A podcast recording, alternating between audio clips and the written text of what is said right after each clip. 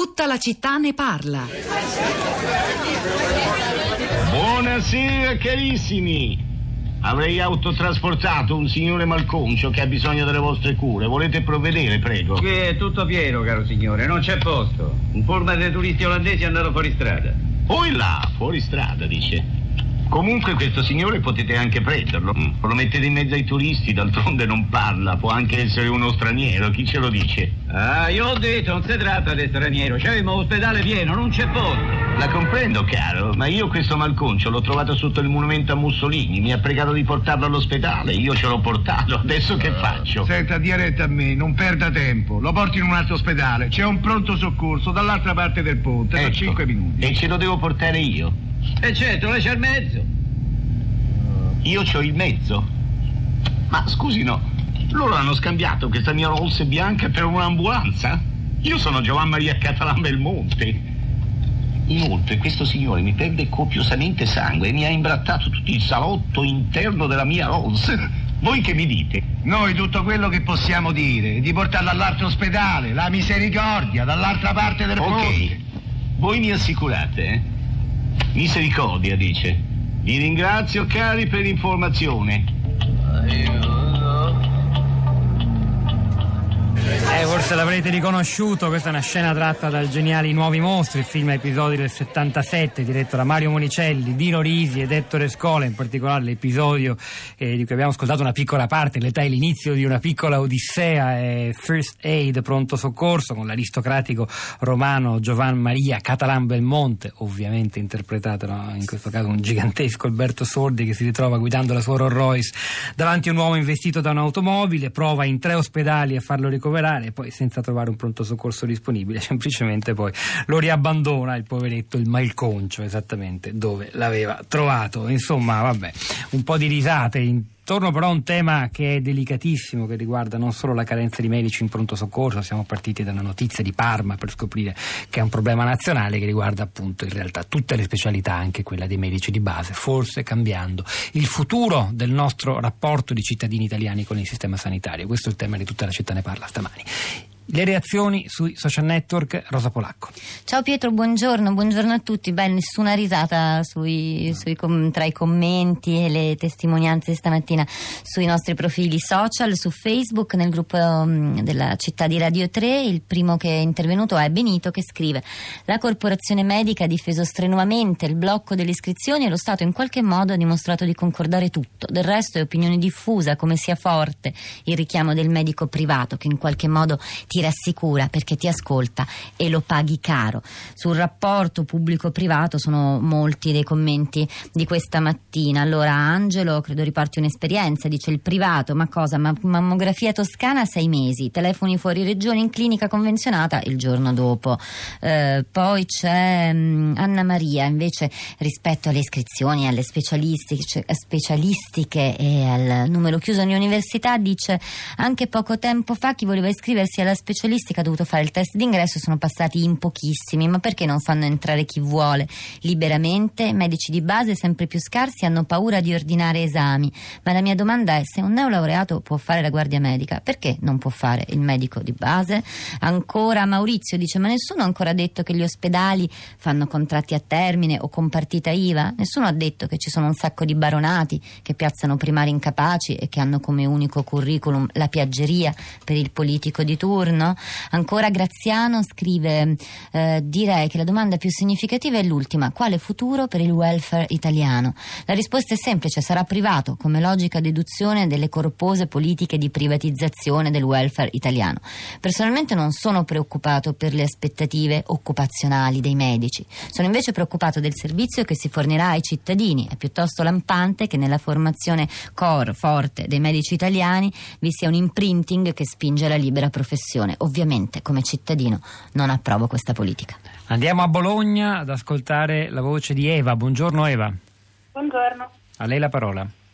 Ehm, niente, avevo scritto perché mi sono sentita molto coinvolta da- dai discorsi di, di- di questa mattina in quanto io sono una studentessa di medicina, non sono Sì. ancora laureata e se tutto va come deve andare mi laureerò tra due anni e mi troverò nella condizione di dover fare questo test di specializzazione che è sempre una domanda, sono domande a crocette, sono casi clinici presentati a bisogna rispondere con delle crocette in cui la possibilità di essere tagliati fuori è molto, cioè la probabilità di essere tagliati fuori è molto alta. E quindi eh, questa cosa la sapevo sin da quando mi sono iscritta perché eh, quando mi sono iscritta io avevano già iniziato a, fare, a selezionare i laureati con questo test nazionale di specializzazione e il primo anno sono rimaste fuori 1000-2000 persone, adesso non so i dati precisi, però ovviamente ogni anno eh, questo scarto aumenta perché chi rimane tagliato fuori e non decide di andare all'estero rimane un anno in Italia ad aspettare e, mm, e, quindi, e, quindi, ovviamente le cifre sono sempre più alte, il test diventa sempre più competitivo ed è sempre più difficile entrare e soprattutto è sempre più difficile entrare in una specializzazione eh, che, che, possa piacersi, insomma, che possa interessarsi, perché ok, medicina, però ci sono tanti ambiti, ecco. Eva, eh, questa immagine di questa specie di imbuto strozzamento delle scuole di specializzazioni che abbiamo sentito raccontare oggi dei nostri ospiti, lo conosceva già, la preoccupa? Lei pensa che il problema della carenza di medici è una cosa che si supererà? Con che approccio lei? Oppure, oppure anche lei è tra quelli che ipotizzano alla fine che andrà all'estero? L'ha presa in considerazione? Io, io l'ho preso seriamente in considerazione come, come ipotesi per, per, il mio futuro, poi per quello che è il futuro della sanità nazionale non lo so, anch'io ho notato che c'è questa, questo viraggio diciamo, verso la privatizzazione che è un peccato perché eh, dal primo, dalla prima lezione di igiene statistica o di, di, epidemiologia che ci fanno ci dicono che il sistema sanitario italiano è un po' una perla in quanto a, a servizio pubblico. E il fatto di poter, cioè di, perdere questa, questa, insomma, questo elemento di forza e di, di, finire verso una sanità di tipo privato con poi assicurazioni sanitarie che poi verranno fornite, eh, che poi si potranno assicurare in vario modo, non lo so, secondo me è è un grande peccato. Mi scusi. Eva, ne approfitto, eh, visto che è a due anni dalla laurea, magari non ci ha ancora pensato, però lei in pronto soccorso lavorerebbe, parteciperebbe dopo la specializzazione al concorso di Parma dell'ospedale maggiore, quello che è andato deserto? Io, io, sì, lo farei, però obiettivamente dipende anche lì dalle condizioni, perché io, mm, io adesso sono in pari, quindi eh, mi laureo che ho 24-25 anni, che è il minimo, diciamo, se uno eh, si laurea in tempo, eccetera, però ci sono anche altre persone che iniziano a laurearsi a 26-27 anni e poi dopo la specializzazione io eh, se, se, tutto va come deve andare dovrei avere 30 anni finita la specializzazione, mm. quindi mi vedo sposata, non lo so, insomma, per cui uno dopo deve fare anche due conti da, per quelle che sono le condizioni. E quindi forse il pronto soccorso è meno attraente di altre specialità? In eh, parti? Cioè, dipende sempre da quelle che sono le, le condizioni offerte. Mm. Cioè, io in pronto soccorso ci lavorerei, anche se so che vuol dire fare delle notti, fare dei turni estenuanti, eccetera. Però se comunque vi è una gratificazione, una comodità, se, se è vicino a casa, perché io adesso sono a Bologna, se il pronto soccorso è a Parma può anche funzionare, ma se il concorso di pronto soccorso inizia a essere a Verona o da qualche altra parte diventa più complicato. Grazie Eva da Bologna, studentessa di medicina, le ho fatto molte domande, mi scusi ma era molto interessante quasi a coronare la puntata di oggi di tutta la città ne parla. Andiamo a Sorrento, Paola, buongiorno, benvenuta. Buongiorno. A lei. Eh, ho, osserv- ho, proposto due osservazioni. Una, non sono medico, sono, sono un funzionario pubblico, una era rela- in relazione al campo medico ospedaliero.